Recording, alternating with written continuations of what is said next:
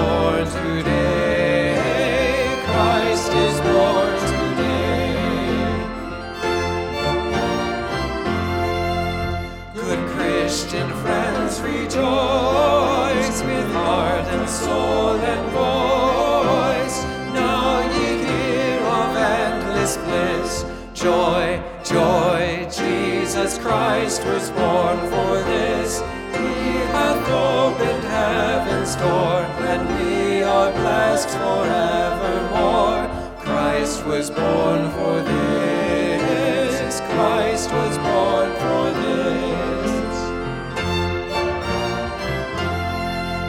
The Christian friends rejoice with heart and soul and voice. Now ye need not fear the grave. Peace, peace, Jesus Christ was born to save.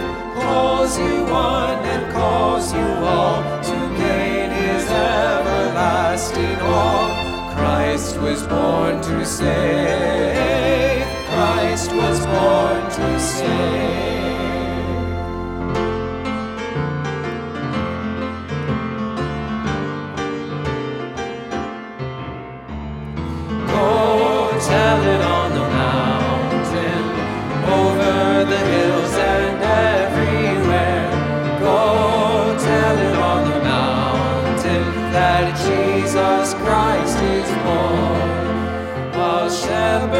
Kept their watching, or silent flocks by night,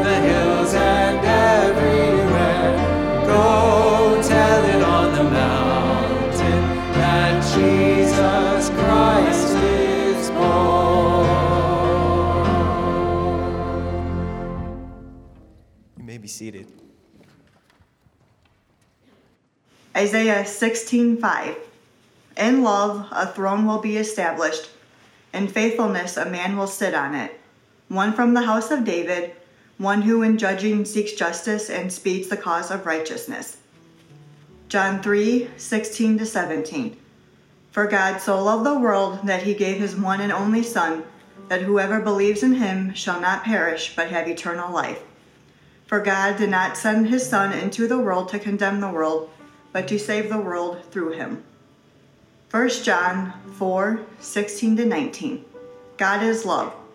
Whoever lives in love lives in God, and God in them. This is how love is made complete among us so that we will have confidence on the day of judgment. In this world, we are like Jesus. There is no fear in love, but perfect love drives out fear. Because fear has to do with punishment. The one who fears is not made perfect in love. We love because he first loved us. Often, when we think about the great love of Jesus, we turn rightfully so to the cross. But at Christmas, this love is first shown in his incarnation as God himself, through his Son, stepped down to be within his creation, taking on frail flesh and human needs. Christ's loving humility did not start with his earthly ministry at age 30. It was manifested at the moment when, in love and obedience to his Father, he was born in human form, he emptied himself of his heavenly glory and royal rights when he left his eternal place with the Father to become one of us forever. It was this same love and humility that eventually drove him to the cross to die for our sins and bring about our great salvation. The Advent season should remind us of the great love of the Father, who did not spare his own Son, but gave him up for us all, first as a helpless baby, and then as our sacrificial lamb, so that with him God may graciously give us all things.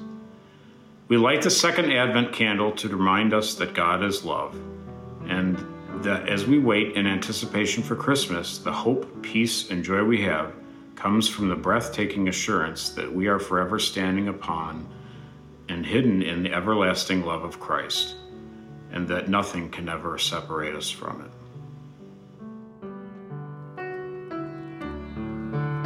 Will you stand as we continue our worship?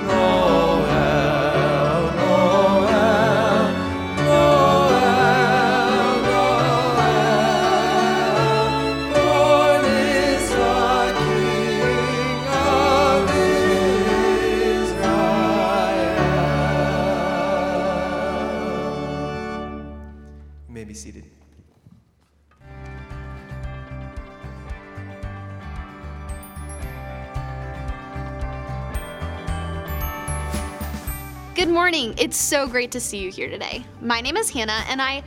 Wait a minute. It's December. My name is Hannah, and I serve with our student life team.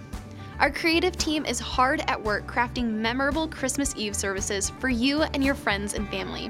Whether you're worshiping with us online or joining one of our four services on campus, you can get all the details and reserve your seat at wheatonbible.org/christmas. We know that many of you enjoy inviting friends and family, and so we set up a way you can send a customized postcard invite wherever you choose with a personalized note for your recipient. Whether your guest is joining online from across the country or is registering for a seat on campus, we're excited to welcome them to services at our campuses this year. You can send your card at wheatonbible.org/christmas. We'll see you there. As we approach our annual business meeting and the expected vote on our next senior pastor, we want to invite you to become a member here. Membership is required to vote on the next senior pastor's confirmation and approving our annual ministry financial plan. The next membership class is next week, December 13th through Zoom. You can register and get more information at wheatonbible.org/growthtrack. This is the last opportunity to become a member before the annual meeting, and we hope to see you there.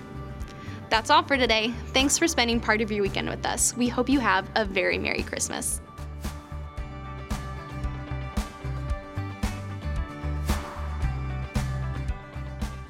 Well, good morning, Wheaton Bible Church. How are you? Well, it is good to be with you this morning. For those of you who do not know, my name is Josh Laxton. I am one of the teaching pastors here, but I also have the privilege of pastoring the young adults. Now, if you are between the ages of 18 and, you know, somewhere in your 30s, that would that would include you. So, uh, which if you're not, I'm so sorry you do not get to join. But we, you know, we'll look at you and you know uh, from a distance. But it is really good to be with you this morning. If you have your Bibles, go ahead and turn with me to Genesis chapter three as we continue our Advent series, The Gift, where we will be looking at love. Now, while you turn there, let me celebrate with the Wheaton Bible Church family uh, about where your giving goes. Now, I know that we have had a difficult year, um, I would say, in the States. And one of the things that I'm about to say, you would be like, well, you know, it, you know there's been touch and go in 2020, but we do have religious liberty here in the U.S. And we are extremely blessed that we get to gather together without fear of the government coming in and violently doing anything to us as we worship the King. Now, there are parts of the world where that just is not a reality. One of those parts of the world was the Sudan. Now, for decades, they weren't able to worship King Jesus. They were not able to celebrate his birth. But last year, there was this Christmas miracle where the government allowed believers to gather together and to celebrate the birth of King Jesus. Now, one of our partners on the ground, Call of Hope, guess what they were able to do last December? They were able to distribute 40,000 Bibles across the Sudan so that believers and those seeking King Jesus could read about this incredible story. Now, Wheaton Bible don't miss this. When you give to the church, you give to the mission of God, and the mission of God covers our partners, just like Call of Hope. So when you give, you make a difference. And I heard this from a mentor of mine when you don't give, you also make a difference. Why? Because we're not able to do as much. So here's my, here's my ask. One, would you continue to pray for our partners across the globe, especially during this Christmas season? Two, will you continue to be faithful? And thank you so much for your faithfulness. Thank you so much for your generosity. And then three, if you don't give, would you consider giving? Would you pray to the Lord and ask Him to open up your hearts and say, What should I start giving? Because every single cent that you give to Wheaton Bible Church goes to the mission of God. Why? Because God has chosen His local church and His local churches to be the vehicle by which He accomplishes His mission. All right, so let's pray for our partners. Will you join me? Father, thank you so much for your great love for us. That while we were yet sinners, Christ died for us. Thank you. So as we as we look deeply into this love, will you open up our eyes? Will you open up our hearts? May you draw seekers closer to yourself. May you shape and conform more of those who follow you into the image of Jesus. Father, we pray for our partners like Call of Hope, for, for, their, for their mission and their vision and their ministry on the ground. May you use them mightily this Christmas season. May many men, women, boys, and girls come to faith in Jesus as a result of their ministry. Thank you so much for Wheaton Bible. Thank you so much for the faithfulness and the generosity of countless followers of Jesus. Father, I pray for even those who are not giving, but they wish they could. Father, would you stir their heart? Father, would you rearrange things in their life that they might start participating this way in your mission? Father, we submit to you, we surrender to you. You are our King, and we worship you. And all God's people said, Amen. Well, Genesis 3, I know that is probably an unfamiliar passage for the Christmas season, but what I really sense the Spirit leading me to do this morning is to go to the very first time we see God's love demonstrated. Because it would have been easy to go to John 3:16 and unpack for God so loved the world that he gave his only son that whosoever believes in him shall not perish but have everlasting life. It would have been easy to go there and you'd have been like, "Oh, that was a good message on God's love." But I wanted to go to Genesis 3 where we see God's love demonstrated for the very first time. Now, but before we go any further, I, I, I came with a, a Christmas movie quiz question, and there's only one question, so so you either pass or you fail. I mean, that's just it this morning. But but here's the Christmas movie quiz question: What was the title of Kevin McAllister's drawing in the first Home Alone movie? What was the title of Kevin McAllister's drawing in the first Home Alone movie? If you said battle plan, you would have been right. Now, why do I show you that drawing battle plan? Well, it, it's because what we're going to see this morning is God's cosmic battle plan, not to defeat Marv and Harry, because if you've seen the movie, this eight year old little kid is going to take on two robbers by himself. Like he doesn't call 911, he doesn't go next to, you know, to his next door neighbor and say, Hey, I got two robbers. They're coming at my house tonight. Would you help me? I mean, he doesn't. It's just Hollywood for you, right? Eight year old little boy takes on two grown men by himself and wins. But what we'll see this morning is, is a battle plan that is real. A battle plan that is as real as you and I sitting here today. And it's God's battle plan, not against Marv and Harry, but against Satan and sin. And this is the main point that we will flesh out this morning. God's battle plan against Satan and sin is to unleash his boundless love towards and on sinners. Let me say that again. God's battle plan against Satan and sin is to unleash his boundless love towards and on sinners. And my hope this morning is that what we see in the garden will help us make sense of the manger which will help us make sense of the cross. Now, I also want to welcome those of you who are joining us via online, Facebook, uh, YouTube. Welcome, welcome. Here's what I would ask you to do Would you like and share this? Because I know there are people in your feed, in your life, they need to know if God loves them. And what they will see today is that God loves them. This is an important message for today. Why? Because people, I think, do have a difficult time whether, you know, believing whether or not God loves them. And it might be because of their own volition. Maybe they think they're bad. Maybe they think they are sinners. And maybe they, they, they're, they're dealing with shame and guilt and they're thinking, man, God can't love me because I don't even love myself. Or maybe they think that God is some vengeful, angry God seeking vengeance on sinners. And so they don't even really believe that God could even be loving. I want us to understand today that love is an essential part of our life for, for our life to flourish. And this morning we will see that God loves us. So, would you stand with me as we honor the reading of God's word? Genesis 3 We'll look in verses 14 and 15, but we'll cover throughout the message verses 8 through 24. Genesis 3 14.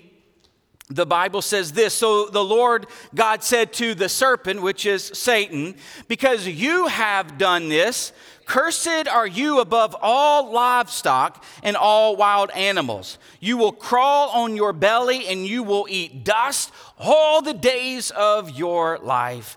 And I will put enmity between you and the woman, and between your offspring and hers. He will crush your head, and you will strike his heel. Jesus, speak to us, mold us, shape us. Spirit, draw sinners. For it's in your name we pray. Amen. So, what I want us to look at this morning is four ways God unleashes his boundless love towards and on sinners, and thereby defeats Satan and sin. Number one, if you're taking notes, God seeks the rebels. God seeks the rebels. And we see this in verse 8 and 9. So let's read verse 8 and 9 together. Then the man and his wife heard the sound of the Lord as he was walking in the garden in the cool of the day, and they hid from the Lord God among the trees of the garden. But the Lord called to the man, Where are you? See, we have this picture in Genesis where God has created a perfect world. He has taken that which was chaotic and He has brought order to it.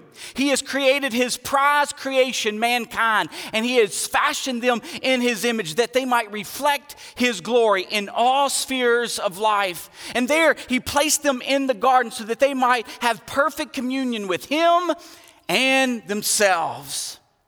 But along comes the serpent because Adam, he was slacking on his priestly duty. He was not to let anything unclean into the garden, but he was slacking on his duty, like I said. And the, the serpent slithers and starts this conversation with Eve. The next thing you know, Eve succumbs to the temptation. She eats from the forbidden tree that the Lord God told them not to eat from. And then she turns and she gives some to her husband, and he just bites it too. And then they realize they were naked. Well, immediately they knew something was wrong, and they start to sew fig leaves together to make clothing for themselves. So I want you to imagine that you are Adam and Eve, that you are God's prize creation. You lived in a plush garden, but now you realize something is wrong. Your world has been turned upside down, and now your, your, your five o'clock evening stroll with the Lord is it's coming about, and you hear the sound of the Lord in the garden. And you think to yourself, something's wrong. I know that we got closed now because because we, we, we felt ashamed, we felt embarrassed, but we, and we had, to, we had to go to work clothing ourselves. But what, what will the Lord say? And you're Adam and Eve and you're trying to figure out what to do as you hear the presence of God. And what do they do? As God is walking, they're running. And they're not running to God, they're running away from God. Now imagine that you're God, this is your prize creation. You're omnipotent and you are omniscient. You're, you're all powerful, you're all knowing, you know what they've done. And you're walking and see, we get this picture that God, he, he, is, he is not this vengeful, angry, belligerent, tyrannical God coming to destroy sinners. No, he is a gentle father walking in the garden, knowing what his children have done. And as he walks in the garden, he simply calls out like a gentle, gracious father, Where are you? Where are you? You see, what I want us to see in this picture is that God is the great pursuer of sinners. God seeks sinners. I don't know if you've ever lost a child like in public, but my mom lost me when I was 15 months old. Now, she would say that she didn't lose me, that I ran away, but, but I had to call my mom because I don't remember. I was, I was 15 months old, so I had to call my mom because she's told the story many a times. I just wanted to make sure I got the facts right when I shared this story. And so we were at the mall and we were trying on shoes. Now, if uh, you have been at Tri Village months ago, I kind of shared a picture of how many shoes I have. I'm not going to tell you how many I have today, but I have a lot of shoes. And I think I know why. When I was 15 months old, my mom was taking me to the shoe store to try on shoes. I love shoes. Well, and so we're there at J.C. Penney, and she had a pair of shoes she wanted me to try on. And then she, you know, she got me out of my stroller because that's how young I was. And she's told me to start walking walking. And so I start walking. And so I start walking down the aisle of J.C. Penney's. And then my mom, she sees that I'm getting a little far, so she just kind of starts walking after me. The next thing she knows is that I take a turn around the corner. And she's like, Well, where is he going? And so she starts to kind of chase after me. Well, after she gets past the corner, I'm gone. She doesn't see me. Well, and so she doesn't freak out just yet. I mean, she's like, Where, how far could he have gone, right? So she starts just kind of looking for me, see if I'm under the clothes racks. Uh, every time she sees uh, another person, she's like, Have you seen a little blonde headed boy like that walked around here? And they're like, Yeah, he, he ran off that way. And so she would go that way. Well, minutes have passed, and she still cannot find me. And so she tells the story. She begins to internally freak out because I've now been gone five, six, seven minutes.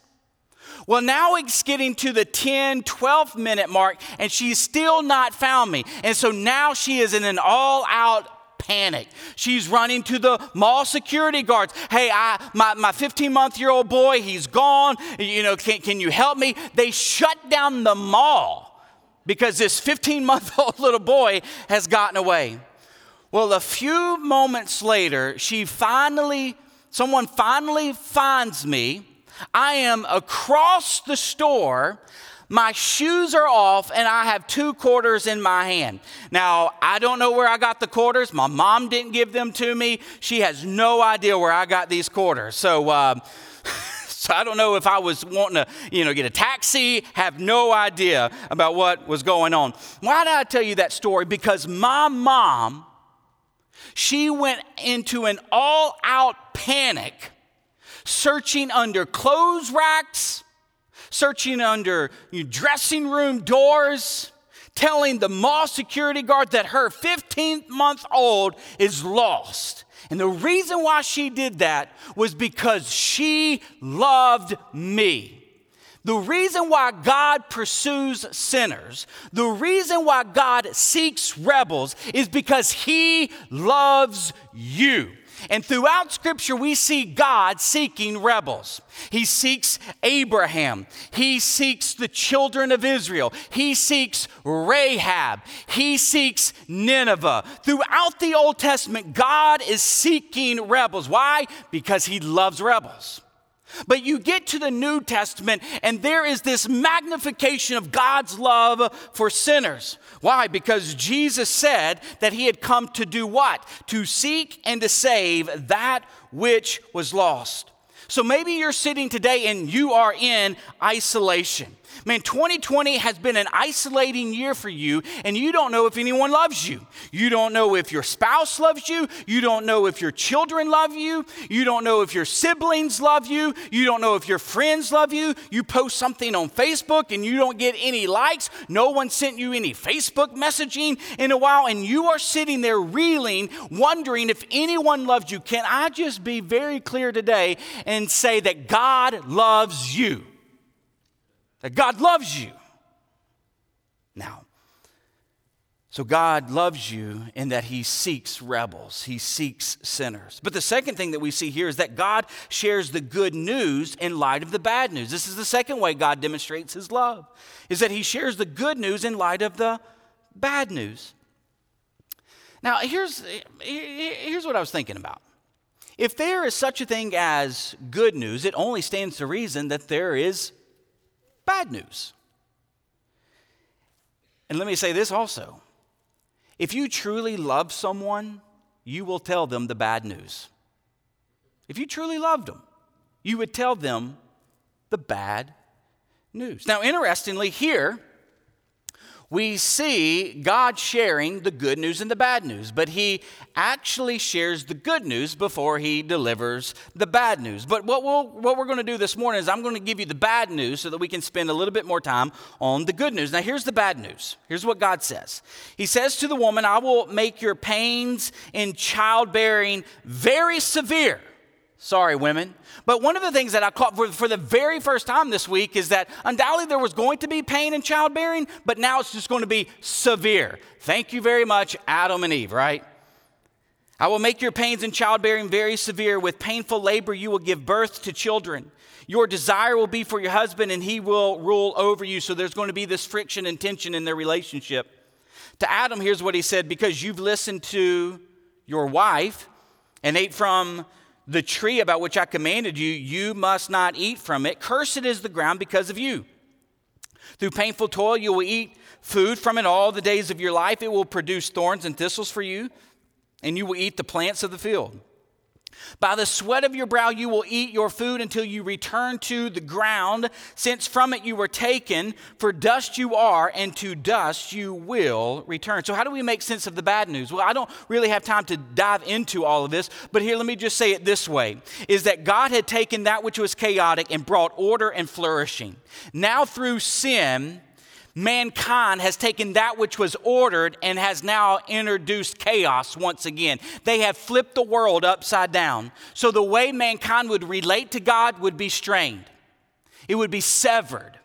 The way mankind would relate to one another would be full of strife and tension and conflict. Even the work that we do in cultivating the raw materials of the earth, that would be damaged because we would work all day by the sweat of our brow, but there would be times where thorns would grow and choke the work of our hands. And then you have to understand the stewardship, how mankind was to exercise dominion over planet Earth. They were to do so under the lordship of God. Well, now they're not going to exercise dominion under the lordship of God. They're going to exercise dominion. They're going to manage creation the way they see fit. Well, good night. If mankind is, is managing creation the way they see fit, and uh, they now feel like something is wrong with them internally, and they feel all of the shame and guilt and embarrassment. I mean, just think about the created order now and it being tainted by sin and sinners. So, this is bad news for creation. We are one disordered, created order. This is bad news, but there is good news. Let me give you the good news. And we see the good news in verse 14 and 15, the two verses that we read.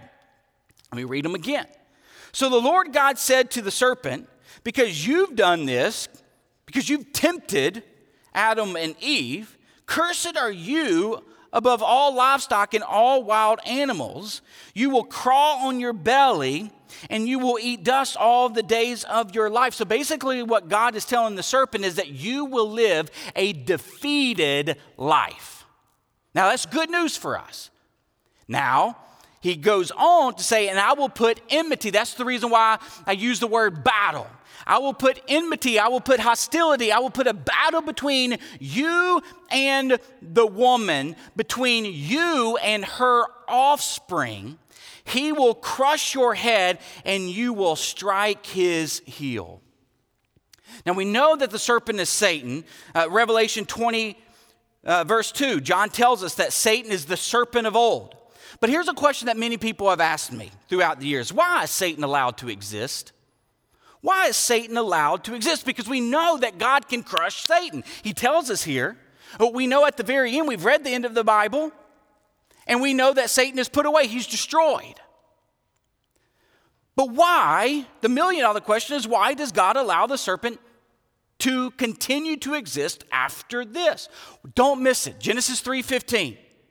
When God sets up enmity and hostility, when he sets up this battle, what is this battle going to be over? Well, it's going to be over two particular things. It's going to be over God's glory. So, God has allowed Satan to roam the earth to try and tempt humanity to turn their eyes and their heart away from God, thereby, thereby robbing God of his glory. So, God has allowed Satan to roam the earth to rob him of his glory, or at least try to rob him of his glory, to try to take human beings away from God. He's allowed that. Why? Because God wants human beings not to be forced to love Him, but to love Him because they want to love Him. So now, by allowing Satan to roam and to tempt, he now, now we have this choice: do we love God or do we love ourselves? But the second, the second reason why God allows Satan to roam the earth is because of God's grace. So not only does God allow Satan to try to rob him of his glory, but God has allowed Satan to try to rob humanity of grace. Now, this is so important. Satan thought that if he could get Adam and Eve to eat from the tree that God forbid, forbid them to eat from, then God would have done to them what he had done to Satan, which was kick them out never, never to pursue them, and for them to live a cursed life forever and ever and ever. That's what Satan thought. But God disrupted Satan's plans in that he's going to show grace to sinners, something that Satan never and will never experience. He will never experience God's loving pursuit. He will never experience good news. And so now Satan, he is on a mission to rob humanity from experiencing the grace of God.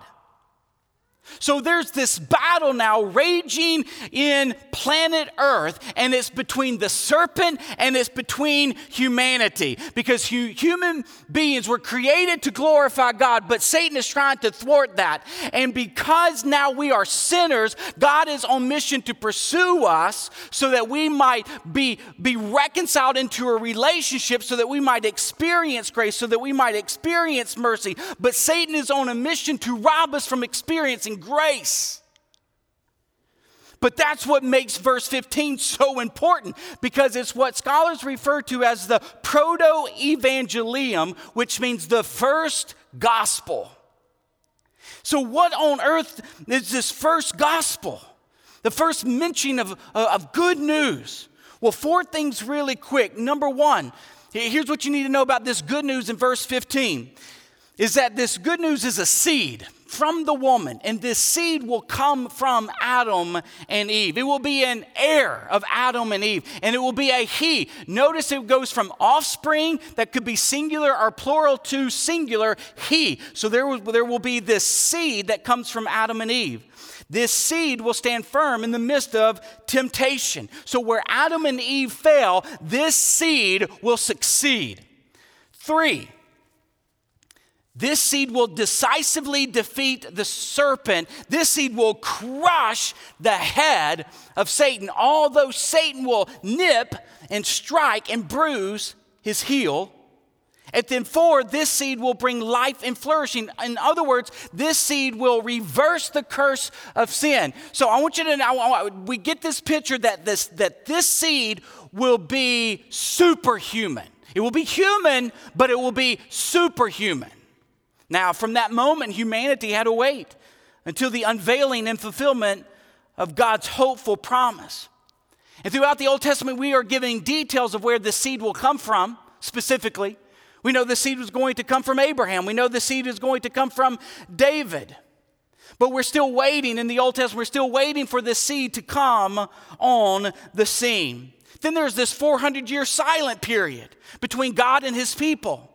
And they're thinking, oh my gosh, has God forgotten us? But no, God has not forgotten them. So, after 400 years of radio silence, uh, the Spirit of God speaks to a young virgin named Mary in her teenage years and said, You are going to be with child. And this child it's not going to be like any other child. This child is the promised seed of David, the promised seed of Abraham, the promised seed of Eve. That's the reason why Luke, in his genealogy in chapter 3, writes this Jesus was the son of David, son of Abraham, the son of Enos, who was the son of Seth, who was the son of Adam, who was the son of God. So Luke wants to make sure that we understand that Jesus is the promised seed fulfilled from Genesis 3 15 and all of the other promises in the Old Testament. And what's so interesting about Luke is in the very next chapter, he gives us the account of Jesus' temptation in the desert. Now, here's what's so interesting there is that Satan comes to tempt Jesus, and three particular temptations, never once does Jesus succumb. Every time he responds with the word of God. And there in the barren wilderness, Jesus defeats Satan. Just think about it. Uh, Jesus succeeds in a barren wilderness where Adam and Eve fell in a plush garden. But that won't be the only time that Satan comes to tempt uh, Jesus. Satan tempts Jesus through Peter. After Jesus tells Peter and the disciples that, hey, just a little while, the Son of Man, I must die, I must be buried, and three days later I will rise from the dead. Well, Peter says, uh, Over my dead body, Jesus. And what does Jesus tell Peter? Get behind me, Satan, for you do not speak of the things of God. But that won't be the only other time that Satan tempts Jesus. It was in the Garden of Gethsemane where Jesus knew what was coming. He knew the cross was coming. He knew God's wrath would be poured out. And it's in that garden where Jesus prays to the Father If there's any other way, let this cup pass from me. But I love the next sentence. But not my will, yours be done. And as the story unfolds, Jesus is crucified on a cross and he eventually breathes his last breath. Now, you're the serpent, right? Done it. I've killed him. He's dead. They put him in a tomb. They rolled the stone over the tomb, but, but oh, here's the good news. Three days later, Jesus rose from the dead, and his death and his resurrection, guess what it, guess what it did? It stomped the head of the serpent, defeating Satan. Satan is a defeated foe. And this is incredible news. And it is the resurrection that is the ultimate sign of Jesus' reversal of the curse of sin. Here's a principle that I want us to realize this morning. You cannot have the good news of salvation without the bad news of sin. You cannot have the good news of salvation without the bad news of sin. We do realize that we live in a culture that does not want to hear bad news. We, in fact, actually live in a culture, they don't even want to believe in bad news. We have a characteristic in our culture that is called relativism, meaning you just make news whatever you want it to be. If you think news is bad, don't listen to it. If you think news is bad, just change it. If you think you're immoral, just change your morals. But herein lies the problem. This kind of relativism is extremely deceptive because it isn't relativism, it's absolutism.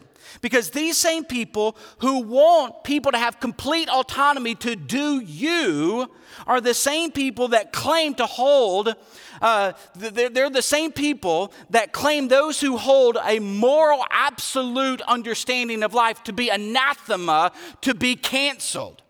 But, but I don't want you to miss this. What is happening in our culture, they're flipping this script upside down. And here's what they're saying they're saying the bad news is people are going to tell you something is wrong with you. But the good news is nothing is wrong with you, just be you. That's what our culture is telling us. Is that there are going to be people like Christians that's going to tell you that you're bad. Don't listen to them because that's not true. You just be you. But can I say that this is a lie straight from the pit of hell?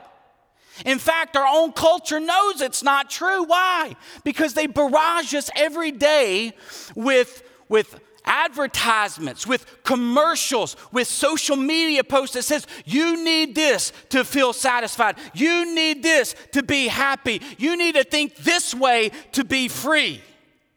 And so they barrage us with these messages every single day that says, You're not really good being just you. And here's what's happening. Don't miss this. Don't miss this online. Is what our culture is trying to do is that they really don't want you to be you. They want you to be them created in their image. And this is concerning. Why? Because as human beings, we were designed to be under authority. That's how God designed us in His image to be under His authority, to reflect His glory. But when our authority becomes any, any person or anything other than God, we are damaged and we are distorted and we reflect a distorted image. And so let me just be clear once again this morning there is bad news. The bad news is you are a sinner, I am a sinner. The bad news is that you are a rebel and I am a rebel, that we are damaged because of sin. We have created a, a planet that is damaged because of sin. Everything that we create and everything that we do as flawed human beings is flawed. That is the bad news that the Bible teaches. But there, there's good news. And what What's the good news? Is that God loves us too much to leave us in our damaged state, that He pursued us. He shares that we have some bad news, but He shared even glorious good news that actually covers the bad news. And this news is that Jesus Christ loves you, died for you, took your place, and in Jesus you can be fully satisfied. In Jesus you can be fully complete. In Jesus you can have a flourishing life. That is the good news.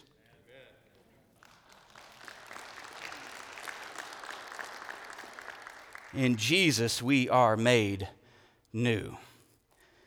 So let me go to the third way, and I'm going to go fairly quick with the third and the fourth way so that we can observe communion. But the third way that God loves in this text is God sacrifices a life to cover nakedness. God sacrifices a life to cover nakedness. Verse 20 and 21. Adam named his wife Eve because she would become the mother of all the living. The Lord God made garments of skin for Adam and his wife and clothed them. Now, what's interesting here is we do know that they have already created some type of loincloth through figs, fig leaves. But they needed something better. Uh, can I just say from the guard, since the garden, mankind has been trying to clothe him and herself in their own power, in their own creativity, in their own ingenuity. And they've done so through two major ways religion and philosophy to try to cover shame, sin, and embarrassment. But here we see the only remedy to be fully covered is through the hands of God. God made them clothing. God made them clothing. And there's so, so, so much meaning here, but let me, just, let, me, let me just say three quick things, though, about how God clothes them. One, it shows that He loves them, that He would even provide clothing for them. Like God loves you, and He wants to cover His love all over you.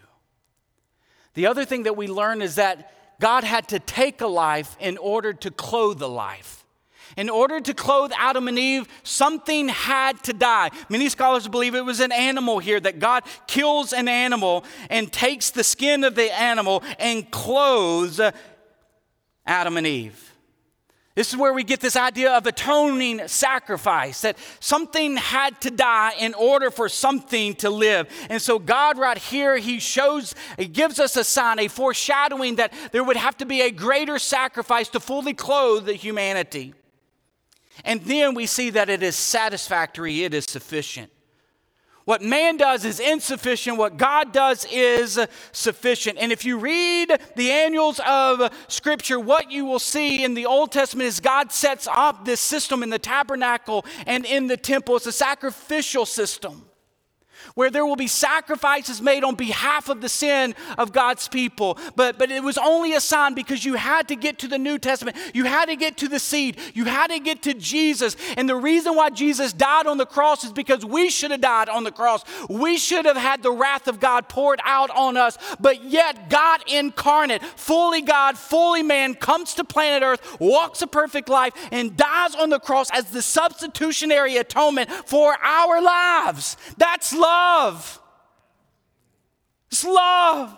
They, that, that's the reason why we do have John 3 16. For God so loved the world. It's the reason why we have in Romans 5 8. But God demonstrates his love for us, and that while we were still sinners, Christ died for us. And it is satisfactory. That means Jesus died once and for all. He doesn't have to keep dying and dying and dying for us. No, he's died once and for all. And his blood covers us for all.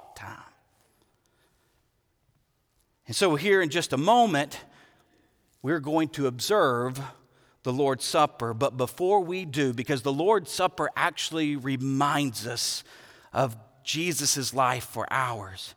But before we do, let me say one more thing about how God loves us. God sends them out as strangers only to invite them back in as family. What we read is that God kicks them out of the garden. I want us to realize that mankind was never to live outside the garden. Many scholars believe that Adam and Eve were to extend the boundaries of Eden to until the glory of God, where he dwells, the Garden of Eden, to the glory and the presence of God filled the earth. Mankind was never to live outside the garden. They were just to extend the boundaries. So when they got kicked out of the garden, they became strangers and aliens and foreigners in an unfamiliar land. But God's going to pursue man in exile. And God is going to get his people, he's going to save them, and he's going to bring them back home. We see that again foreshadowed in Israel in the Old Testament. But this is so good. Don't miss this. When Jesus is on the cross, there's a thief. And there's moment where the thief tells Jesus, Will you remember me when you come into your kingdom? Do you know what the thief says, or what Jesus says to the thief? Today you will be with me in. Do you know that word paradise is very interesting? The word paradise is actually used in the Septuagint. You say, what's the Septuagint? The Septuagint is basically the Old Testament translation in Greek, not Hebrew. And so in the Septuagint, that word paradise is used 21 times, and it is used 21 times to describe the Garden of Eden. Do you know what Jesus is telling the thief? Today you will be with me back home. You will be with me back home. But here's the, I mean, the news even gets better. Not only will you be welcomed back home as a saint, you will be welcomed back home as my spouse. You see, God kicks sinners out of the garden only to invite them back into the garden, into home, now as His bride. That is the reason why, Revelation, we read the marriage supper of the Lamb. That those who receive the love of God, they're not only clothed by Jesus, but they are now married to Jesus, seen as his bride and as a child of God. That is the kind of love that we celebrate at Christmas. Let's pray and we'll observe communion. Jesus, thank you. What love! What love! And I know that there are people here today listening online, they need to know that love. That love, that love story is greater than any story Disney could ever write. It's, it's better than Snow White. It's better than Beauty and the Beast. It's better than Cinderella. It's the love of God for sinners. Thank you, thank you, thank you for loving us. May we love you back. And it's in your name we pray. Amen. Well, we're going to enter into a time of communion, and you should have picked up your communion package on the way in. There is a thin piece of film on the top, and then there's another layer, and you'll just pull that back. But I want to read Matthew chapter 26, where Jesus institutes the Lord's Supper. Now, again, this is a foreshadowing of what will happen at the very end of the age, the marriage supper of the Lamb. And so, what we're doing now is, uh, is present, has present um, ramifications, but it also has what we call eschatological future ramifications, okay? And so, what we're doing right now is that we're remembering the body that was broken and the blood that was shed to cover us. Jesus' body was broken, his blood was shed to cover our sin. That's what we're doing. But it's also foreshadowing the time where we will eat and drink in the kingdom of God, where he will have fully and completely destroyed Satan and sin and evil, and we will live forever and ever and ever there in the new city that Jesus is building. And so here's what we read while they were eating, Jesus took the bread, and when he had given thanks, he broke it and gave it to his disciples, saying, Take and eat, this is my body. And so let's go ahead and take the wafer, and let's take the body of Christ.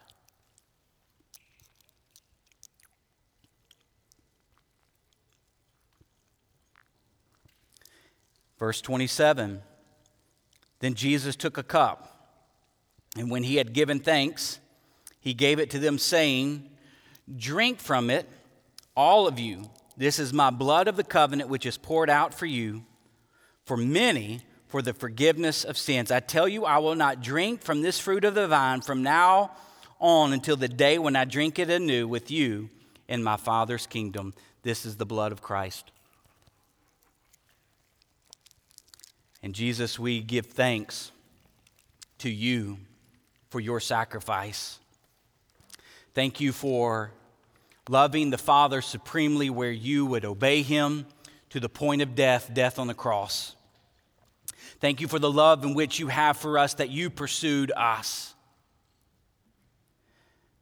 that you cover us, that you propose to us and invite us back into your life, your kingdom as your bride. Thank you for your love. Amen.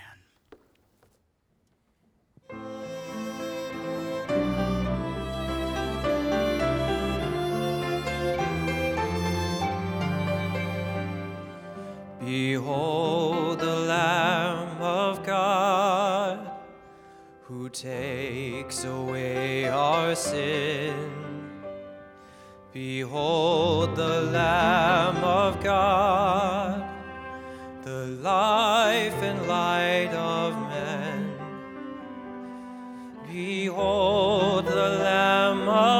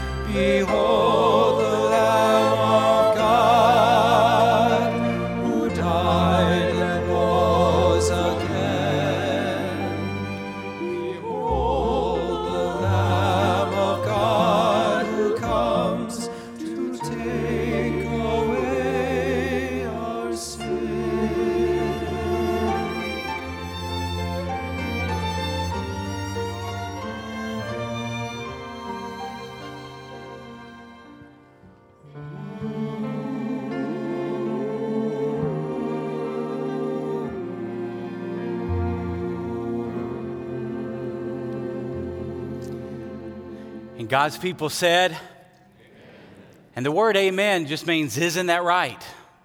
That's what it is. Isn't that right? Isn't that true? It is true that God loves us. And so let us be sent in that love, and let us not only love God, but, uh, but let us love one another. For it truly is the love of God that changes and transforms.